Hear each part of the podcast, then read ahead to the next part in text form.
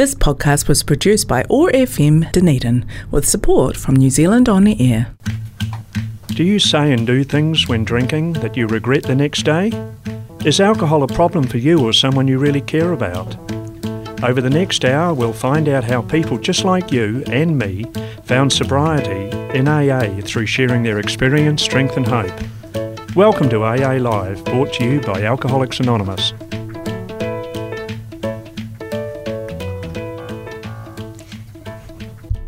Kia ora.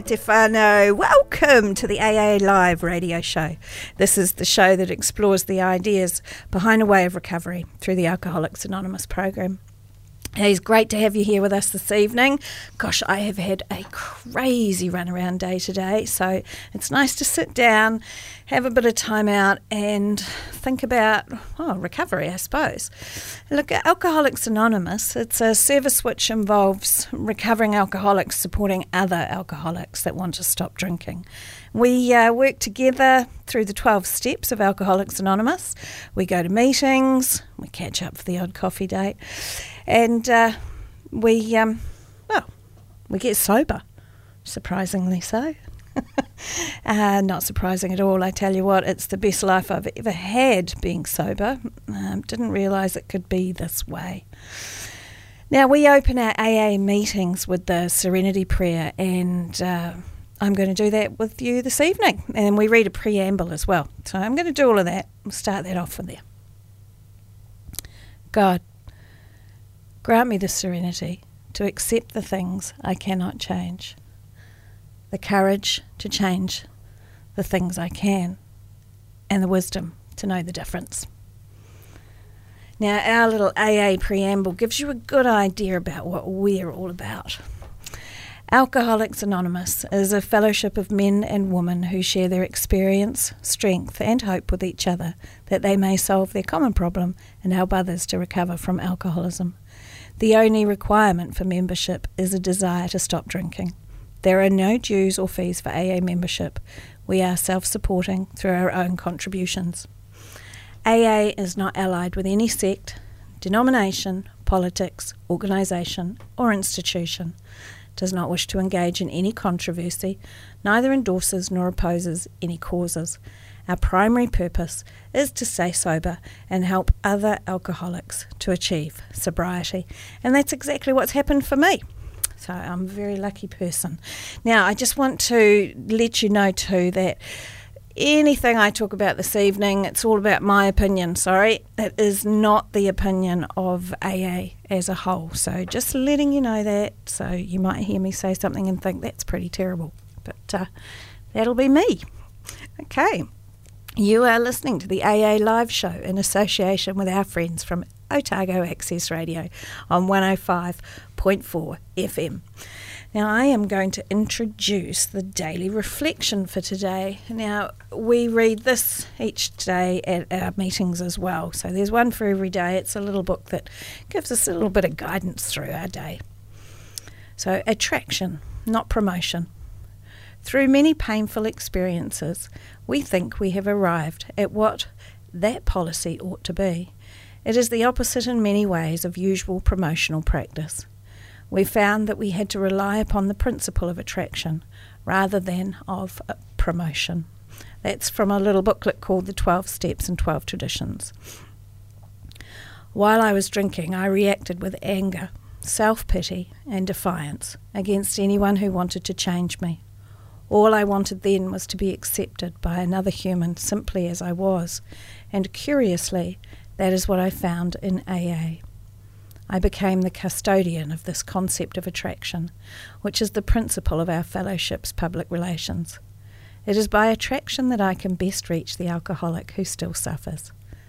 I thank God for having given me, given me the attraction of a well planned and established program of steps and traditions.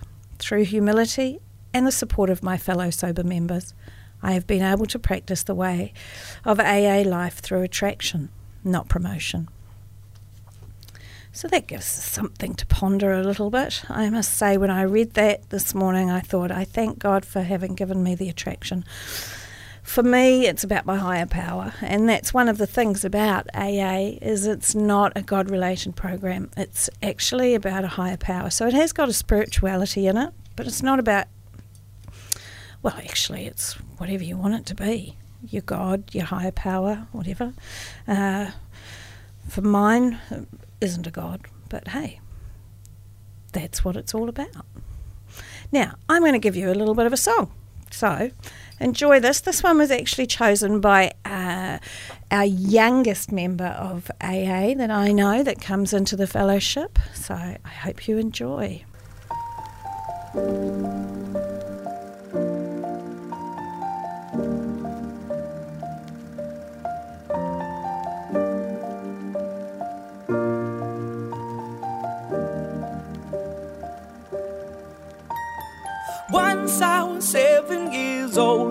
Mama told me, Go make yourself some friends or you'll be lonely. Once I was seven years old.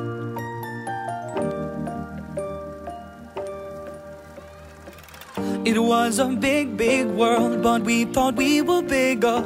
Pushing each other to the limits, we were learning quicker. By 11, smoking herb and drinking burning liquor.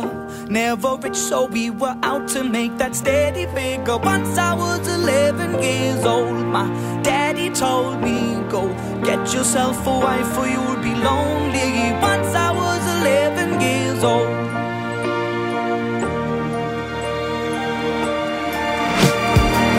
I always had dream like my daddy before me. So I started writing songs, I started writing stories. Something about that glory just always seemed to bore me.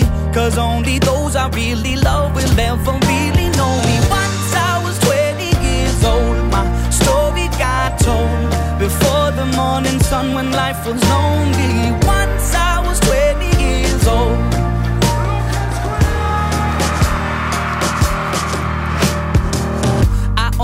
See my goals. I don't believe in failure. Cause I know the smallest voices, they can make it major.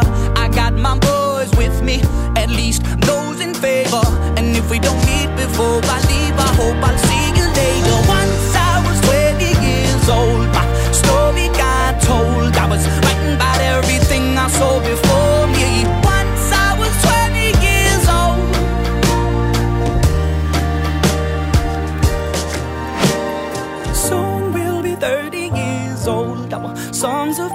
Sold. We've traveled around the world and we're still roaming. Soon we'll be 30 years old.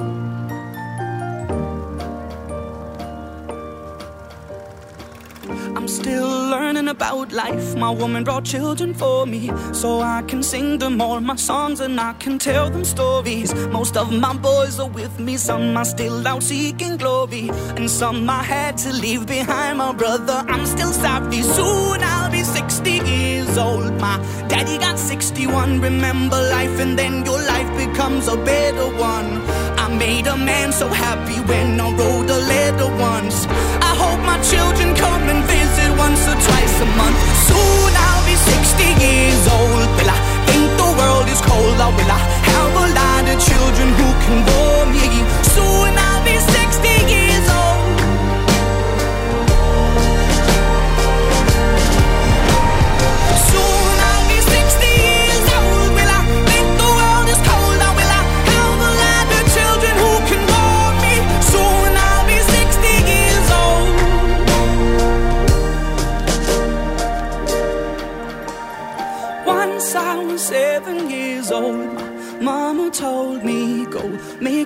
some friends or you'll be lonely. Once I was seven years old.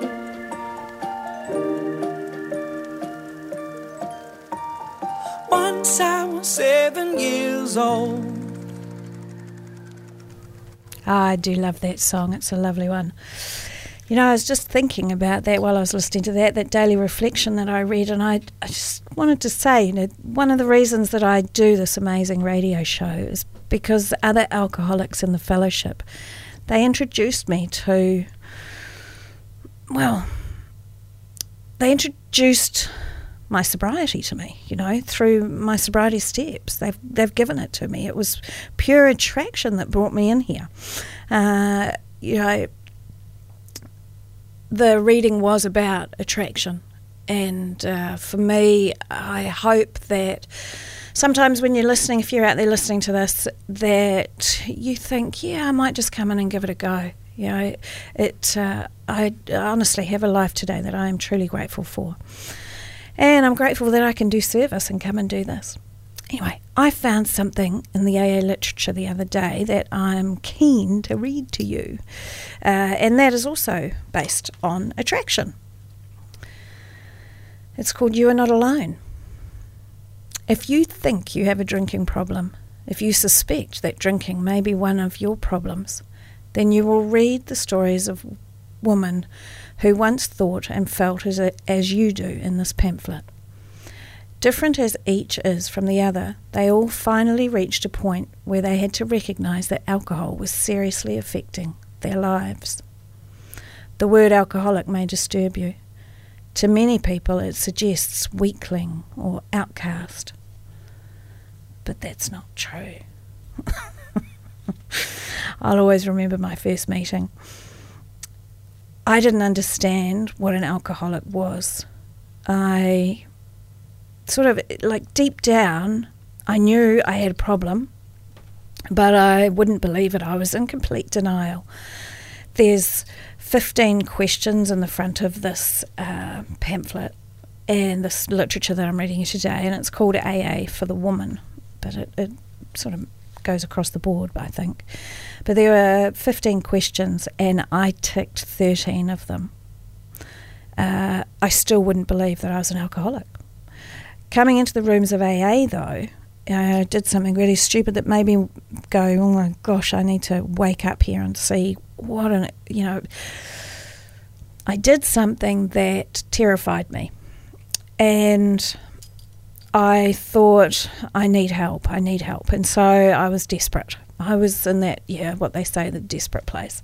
I'd been in it before, but this time was different for me because I had uh, my child as well.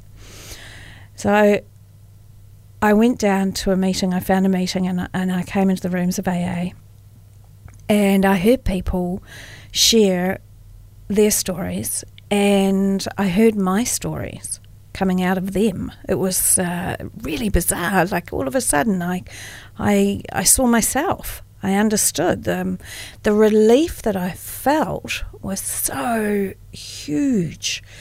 Um, for like the first time in my life that I could remember, I actually felt like I had found my people, my whānau. It was, it was, yeah, I felt safe. It was very, very odd. Anyway, in those rooms that day, that first meeting, I discovered that I was allergic to alcohol um, and that one drink was too many and 100 was just not enough, basically. Uh, it was the, the first step in making myself a life that has peace. I have some genuine happiness. Um, I, I don't carry around the shame I used to. I give kindness to others. I receive kindness. People, people are, I, I'm just really, yeah, really, really lucky. And during my journey, I've learned that there are um, measuring sticks of alcoholism. Um, I suppose you, you, different things that you look at and think, hmm, is that normal? Well, you generally find it possibly isn't normal. So I'm going to read some of those out from this pamphlet. Some of the measuring sticks. Are you drinking in the morning? Are you drinking alone? How much do you drink? The test is not when you drink, or with whom, or how much, or where, or what. Alcohol is alcohol, regardless of what it's flavoured or diluted with, or even why you drink. The real measure is in the answers to these questions.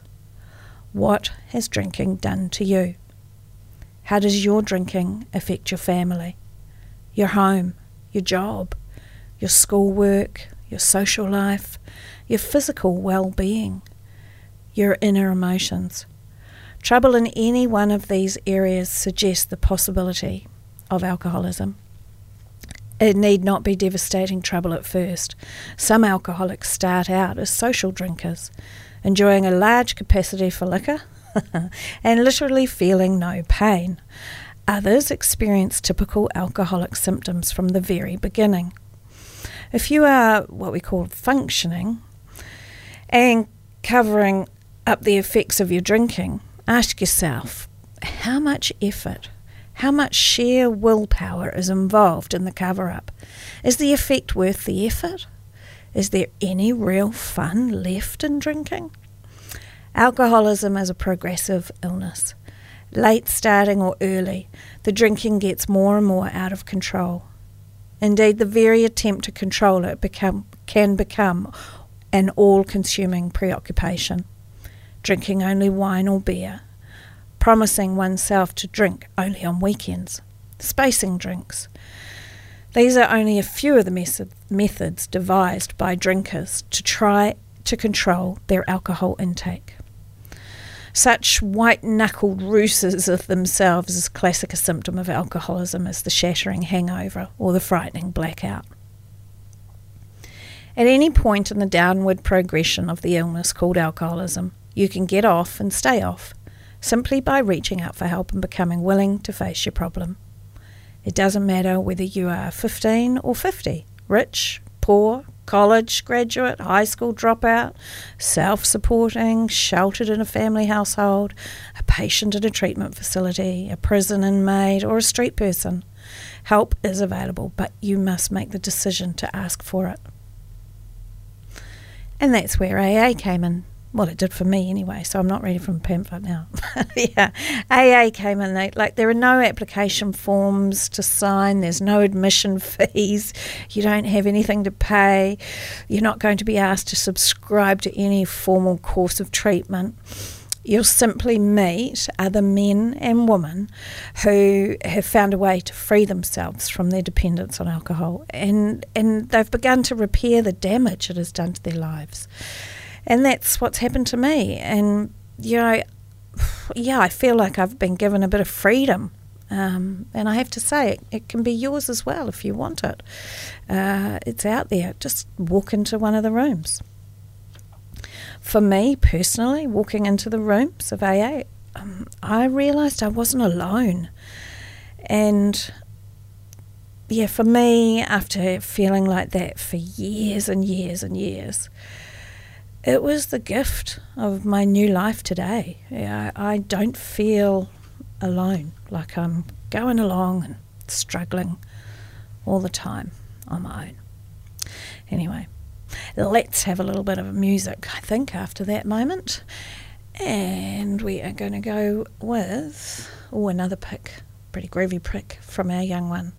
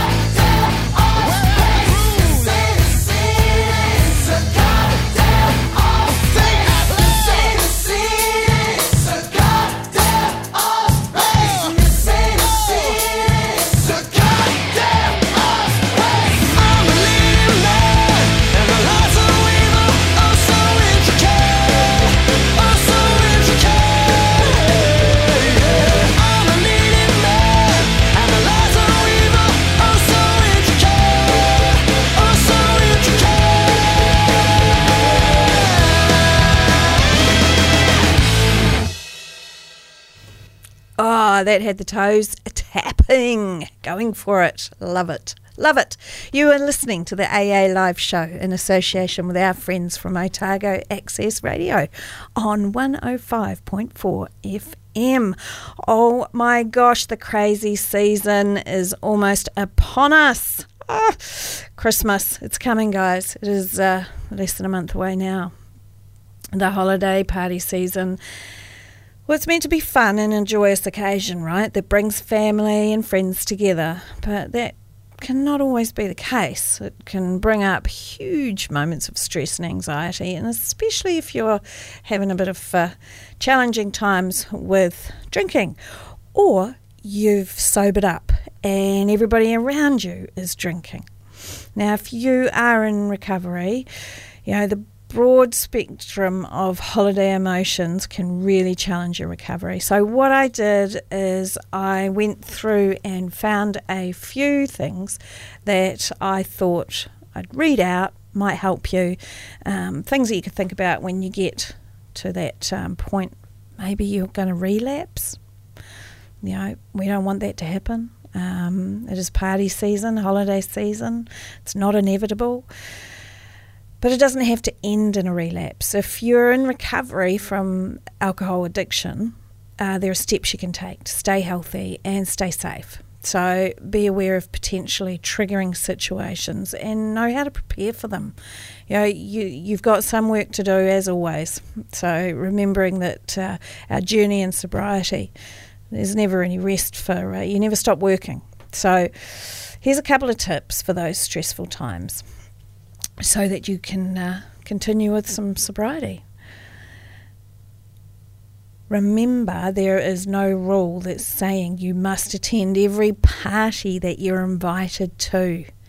You can say no. Your health and stability are far more valuable than one night of holiday celebration. So please do say no. Uh, you could bring a friend with you. That's always a great chance. You can you could get out, get out of the party together. You know, you could even ask your sponsor to accompany you, maybe. Discuss your concerns ahead of time with your sponsor. Make concrete plans for how you'll respond, both of you, uh, if you find yourself slipping. Bringing someone along who actually understands your sobriety can also help. Uh, they can hold yourself. You know, you make it helps you hold yourself accountable. Uh, it can make you feel stronger too and more supported. So it's not a bad thing. If you're traveling for the holidays, getting on the road, going for that wonderful road trip, reach out to the people you are close to and explain to them that you may need some extra support during the holidays. Check out where the latest where where the meetings are in the area that you're going to ask your support people, you know, would it be okay to contact them every now and then? You can even ask them to check on you if you like. You know, it's not a hard one. Yeah, looking up those local meetings is really important. It's it's easy to get overwhelmed by the holiday season. Uh, confiding in others who are also in recovery it can help you relieve some of that stress. So yeah, get to a meeting. AA meetings are held every day of the year. Christmas, even. Christmas Day, there's meetings. Let's go and listen to speakers, talk of gratitude and the real spirit of giving that is outlined in step 12. Plan those meeting attendances ahead of time if you can. Uh, it means that you'll hold yourself accountable maybe a little bit more. Um, long before you even arrive and build it into your holiday schedule. I'm sure family and friends wouldn't mind, they'd understand. If you're at a party or that work do, have a pre planned response. If you expect to be offered a drink, think how will you respond? Simple, firm, no thank you is actually enough. Keep it simple. Uh, I'm not drinking tonight, or I have to get an early start to my day tomorrow. Thanks, though. Or, or don't say a word. Keep a non alcoholic drink with you during the party. This way, whenever someone says, you know, would you like a drink? You can simply hold up your beverage, indicating that you're not ready for another drink. Or you could do that bizarre thing and say, Yes, I'd love a drink. I'll have a water with lemon, thanks, or a well, a fizzy drink. I was going about to say someone's uh, uh, uh, an actual company's name then, but I thought better of it. Look, very few people will press anything alcoholic on you. And saying that though, as an alcoholic in recovery, I used to do that quite a bit. It's a, not a good thing, you know. But if they do, just simply say, "Not right now, thank you." But you know, a fizzy drink will hit the spot, or Coke, or lemonade, or oh, whatever's your fancy. I actually always say to people, whenever they say they get a little bit antsy about the fact that I don't drink alcohol anymore, I, I always say to them, Look, I still drink. I just drink something different. So, you know, a little bit of humour always helps as well. Remember, you don't need to announce your sobriety unless you want to. Depending on how comfortable you feel about the subject, you might decide to just tell your truth and be done with it. Like, no thanks. Even the top shelf stuff wasn't tempting enough to make me throw away my sobriety. You know, you can make a joke of it. If you have some strategies prepared in advance, you'll find the situation maybe much easier to navigate. So, uh, another one that we have is create an exit strategy. You know, you can't always predict how a situation will play out or how you'll feel. Having an extra exit exit, having a bit of trouble with that word, exit strategy for potentially stressful holiday situations, it's essential. You know, maybe your babysitter needs to get home. You can say, oh, must, must rush, or you have to wake up at the crack of dawn for an appointment, or you know, there's nobody home to, to walk the dogs, you better go. You can even arrange for a friend to call during the event you know, that you're at to say, hey, I got to go, I got to call. You know, having a plan B ready, um, yeah, it allows you to be able to gracefully bow out if you need to. You can always exit with an Irish goodbye too. That's when you sneak out without telling anybody. Uh, this might seem rude to you, but look, honestly, sometimes at those Christmas parties and gets to get-togethers, people don't even notice. Uh, it is okay to handle that question a few days later of where did you get to? You, it's okay. If that helps you, go for it, I say. I personally found it uh, good to go without a bag. Then, for one of my things, that I can just say cheers to the people I'm talking to, gotta go and leave without having to worry about picking up a bag and a coat. Yeah, I minimise what I need. I fit it into my pockets. There's my key, my money card, my phone, and a little bit of lippy. So, yeah. Putting a bag, I've always found as a female, putting a bag over my shoulder, it's kind of kind of obvious. People go, "Are you leaving? Where are you going? You know, join the party." But um, yeah, if I just look like I'm walking out towards to the bathroom, I find it always helps. So, those were my little tips for today. I hope you enjoyed them. Now I'm going to read someone's story for you today, do a bit of a, a bit of a share. This is one of the stories that I found in the pamphlet for the AA for the woman that I was reading earlier. This is called I Can Do It Myself. I am more intelligent. She is sleeping in my home, my new AA friend. When she was brought here, she was drunk and unconscious. A nearly empty bottle of sleeping pills had been found close to her body. She was brought to me because I am a doctor and an alcoholic. I am not sure when I became an alcoholic. In my teens, I went to dances. My brother's friends told him to invite me because I only needed a few drinks to be merry and happy. But most of the time, when people around me were happy, I was sad. After I got my first job as an intern in surgery, I was invited to a party with other hospital staff. I got so drunk on one glass of wine that I fell over a little table. My best friend was shocked and told me that a lady doesn't drink like that. And you only had to have two glasses of wine. And if she can't handle that, then she's not a lady. Huh. I asked what I had to do, and she said, Well, you'll need to practice. So I did that every evening. mostly at home, where my mother said, A lady who drinks so much is not a lady. I kept practicing. The wine seemed to make my efficiency greater. I could work longer at night when I wanted to read or write. I was ambitious and I wanted to be the chief of my hospital. When I was drinking, I was the chief. More than that, I was the most intelligent doctor, the most beautiful woman, the best daughter, the best friend. My career actually did skyrocket, though I kept on drinking. I was never drunk, but never sober either. Then, during an unusually long and busy day, a colleague said she was going into the common room.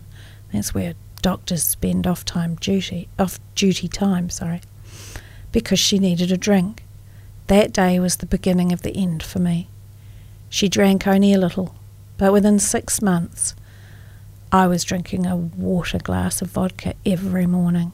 My work got worse and worse, and then I let others do it. My mother had been ailing, but I could always find a reason to drink. I knew I had a problem with alcohol. I read medical books about the subject and knew what could happen to my brain. I wanted to stop, but didn't know how. I only knew I had to get away from the hospital before my drinking was discovered. When the opportunity arrived, I bought a private practice and left the hospital. My mother died at the same time. There were no more questions when I came home. How much did you drink? How much did you spend on liquor?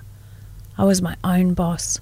I drank and drank alone because my friends had left me. I was no longer the most intelligent doctor, the most beautiful woman. I was alone with my fears. I had to drink. My desperation intensified, and I could see no way out. Finally, a patient reported to the Board of Health that I had been drunk. As a result, I had to see a professor who followed up on such matters, and it was there that a miracle happened.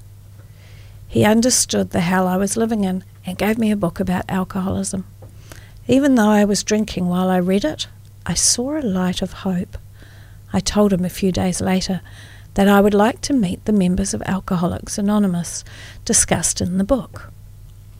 A week later, I had a phone call from a college friend who had become a psychiatrist. AA is in our town, he said, telling me where and when the meetings were. I found my way to a meeting about two weeks later, but only after taking a drink. I opened the door, and there were six men. I listened hard to what they said. What should I do? I asked. I have half a bottle at home, and I drank the other half before I came here. I was being honest about my drinking. What had happened? One of the men said, You can do with that bottle whatever you want to do. Drink it or pour it out. It's your life. And for the first time, I was not being forbidden to drink. I finished the bottle that night, but went to the next meeting sober. A new life started. Friends in my group understood me. I felt at home. I found happiness outside my group too. I could do my work, and my patients began to love and respect me. My old friends returned. For 19 months I was happy, but did not work hard on the program. I did a lot of 12th step work, helping other alcoholics, but only to escape myself. One day I had an emotional upset and took two tranquilizers. The next day, four, and more in the days after that. I didn't go regularly to meetings. I'm a doctor, I told myself. I know enough about AA. I can do it myself. I have too much work to do. I am more intelligent than the others. I'm a special alcoholic. All the lying and fears that went with drinking came with the tranquilizers. I changed to sleeping pills. One day the bottle was back. My bottle. It was so easy to start. After all, I had heard in AA about the first drink. Nothing happened for several days. So I'm not an alcoholic, I decided. It was a mistake. I do not belong with the people in AA. I can handle this. I drank more and took more pills, and then I hit bottom. After a suicide attempt, I awoke in my home and found myself still alive. I knew I was an alcoholic and I phoned AA friends. Two days later, I met another AA, the doctor who is now my husband. I have started to live again. I go to meetings and work the program, which has taught me how to have peace of mind without alcohol or pills. I have again established a relationship with my higher power. Without him, I could not have become such a happy alcoholic. While I have been writing my story, the new AA friend I mentioned at the beginning has awakened. She is alive and has been without a drink for 24 hours. AA works. I hope you enjoyed that story. I was pondering having a look through this pamphlet, and that was one that grasped me. Anyway, we're going to go to some tunes again. Enjoy this one.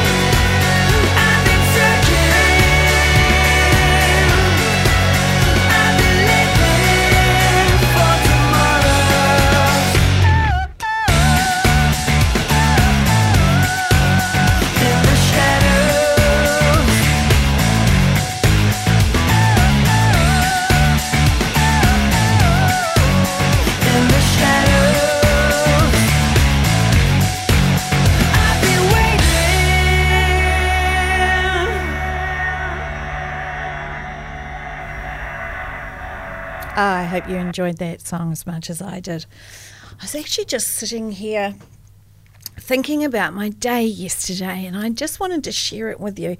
That there are certain things that happen once you find your sobriety, and I remember that from you know when my son was three years old, and I picked up again, and uh, and it took me. Um, another five years of drinking before I realised that I shouldn't be drinking. Um, sorry, another seven years it took me. Mm. My son rolls his eyes at me when I say things like that. But uh, one of the things I was thinking about is how many birthdays I missed out on and how many occasions I missed out on really seeing and feeling the effect of them and, and, and being present, I suppose, is where I'm going.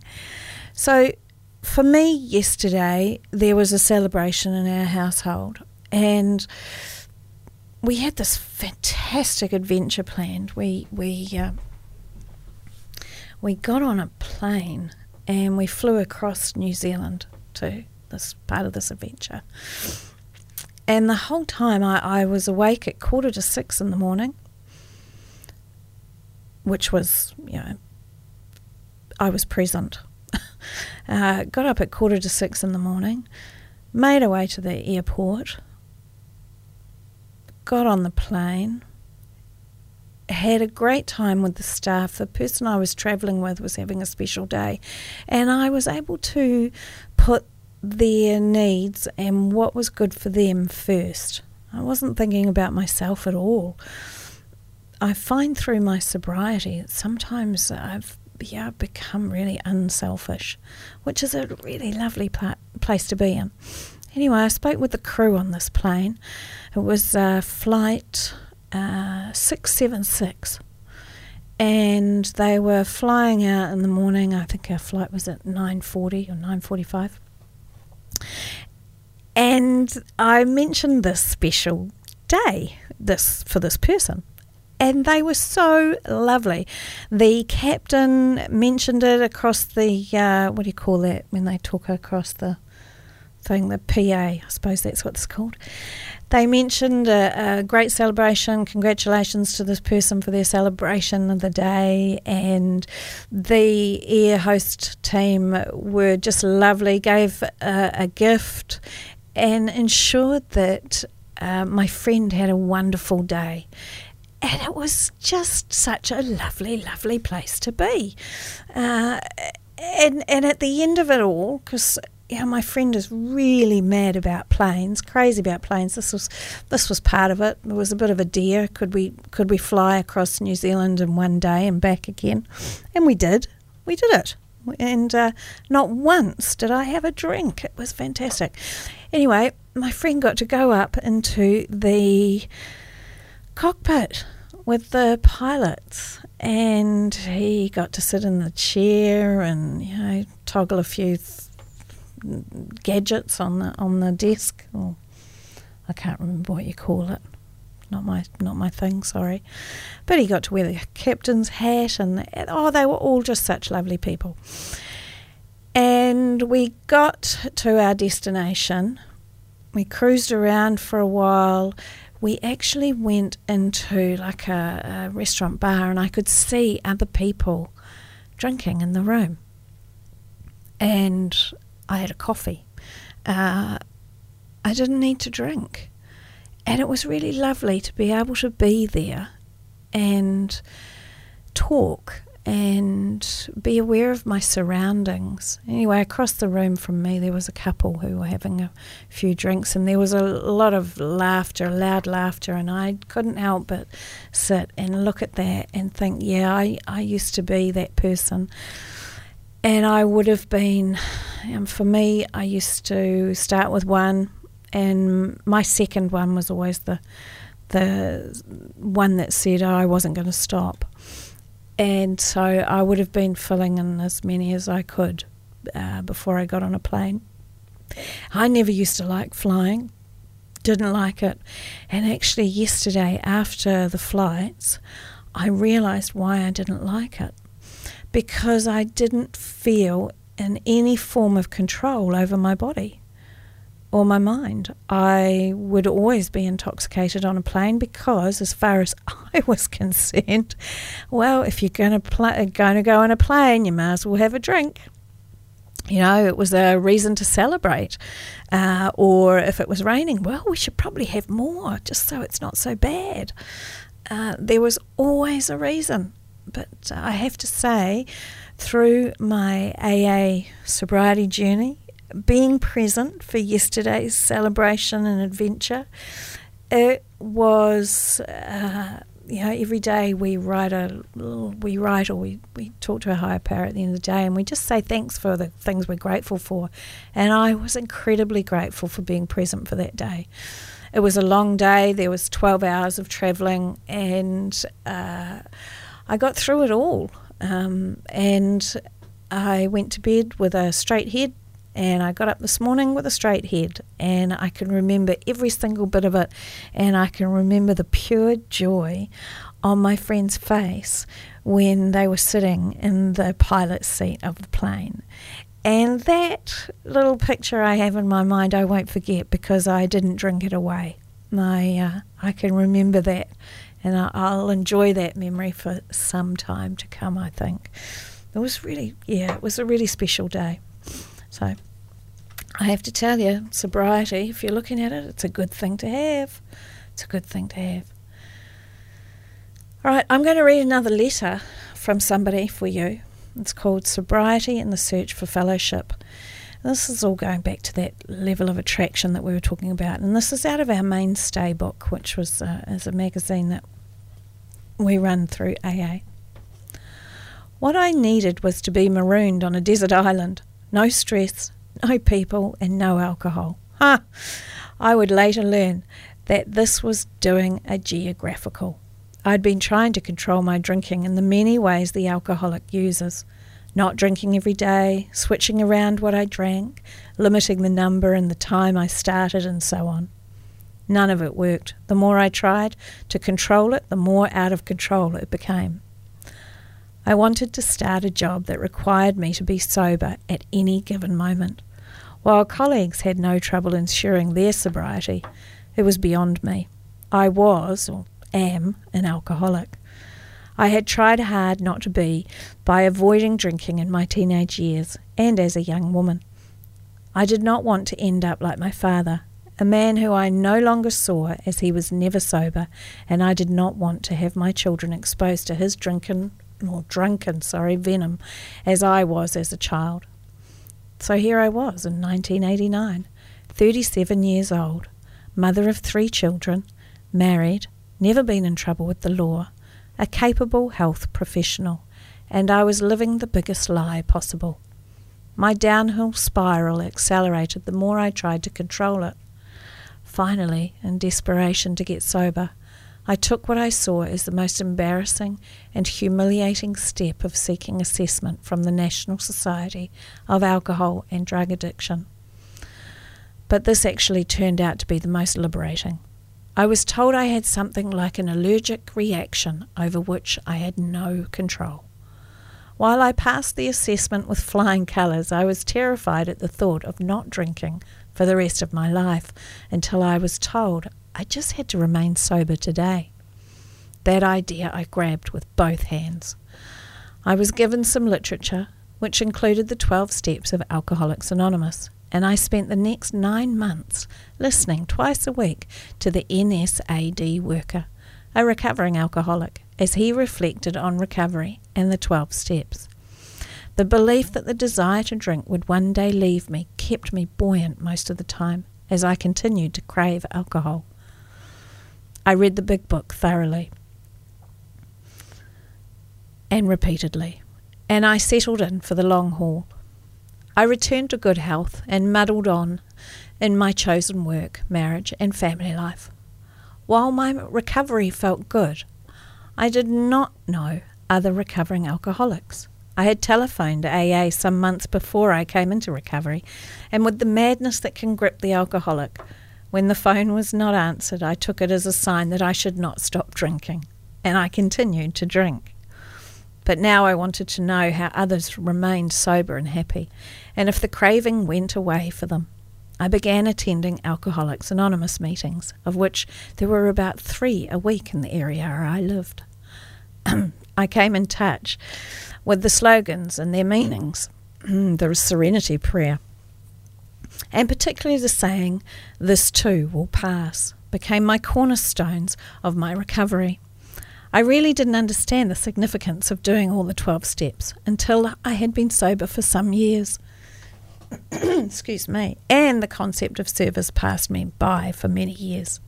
I did not get a specific sponsor for some years, but I used to talk to the people who had strong recoveries, and they and the stories I heard at each meeting became very much part of my everyday thoughts and actions. Today, I have a deeply connected understanding of my higher power. The significance of this and the fellowship of Alcoholics Anonymous form the other cornerstones of my recovery, for which I am grateful on a daily basis. And thanks, Maggie, for that. That was wonderful. That brings us down to the uh, quiet end of our show today, and it's been really lovely hanging out with you this evening. Thank you so much. I just wanted to let you know there are actually so many meetings on in this country so many meetings. All you have to do is jump onto our website, which is aa.org.nz. Here in Dunedin alone, we have 14 meetings a week. There's lunchtime meetings, there's evening meetings. Look, on that website, that's aa.org.nz, you'll find lists of meetings across the whole of New Zealand. Now, some of them may be Zoom meetings. So that's a great way to do it too. You can do it in the privacy, do a meeting in the privacy of your own home. It's a nice way to do it. I try and do that once a week. Uh, the other thing that we do here is if you need to reach out for help, you can give us a call on our 0800 number. That's 0800 AA Works. That's 0800 229 6757. This phone line is operated by alcoholics for alcoholics, so we're answering the phone. Give it a ring in your area. It, it'll go to your area where you are, and somebody will be able to listen and they'll understand where you are and what's happening. We can help. Give us a call. Uh, here alone in Dunedin, we have a web address as well www.aaotago.nz, and that'll keep you up to date with what's going on in the area. It's been a real pleasure hanging with you this evening. I've enjoyed it. I uh, was going to close out with a song, but I realise I've filled up all the time. So I'd really love you to take care of yourselves out there today. And thanks for spending the evening with me. And I'd like to thank my two show producers, Jeff and Spencer, as well. Until next time, folks, Mā te wā.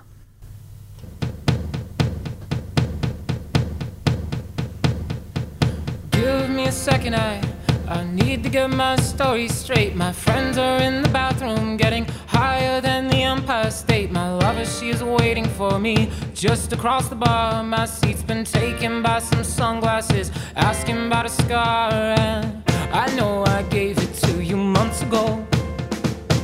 I know you're trying to forget. But between the drinks and subtle things, the holes in my apologies, you know, I'm trying hard to take it back. So if by the time the bar closes and you feel like falling down, I'll carry you home tonight. This podcast was produced by OAR FM Dunedin with support from New Zealand On Air.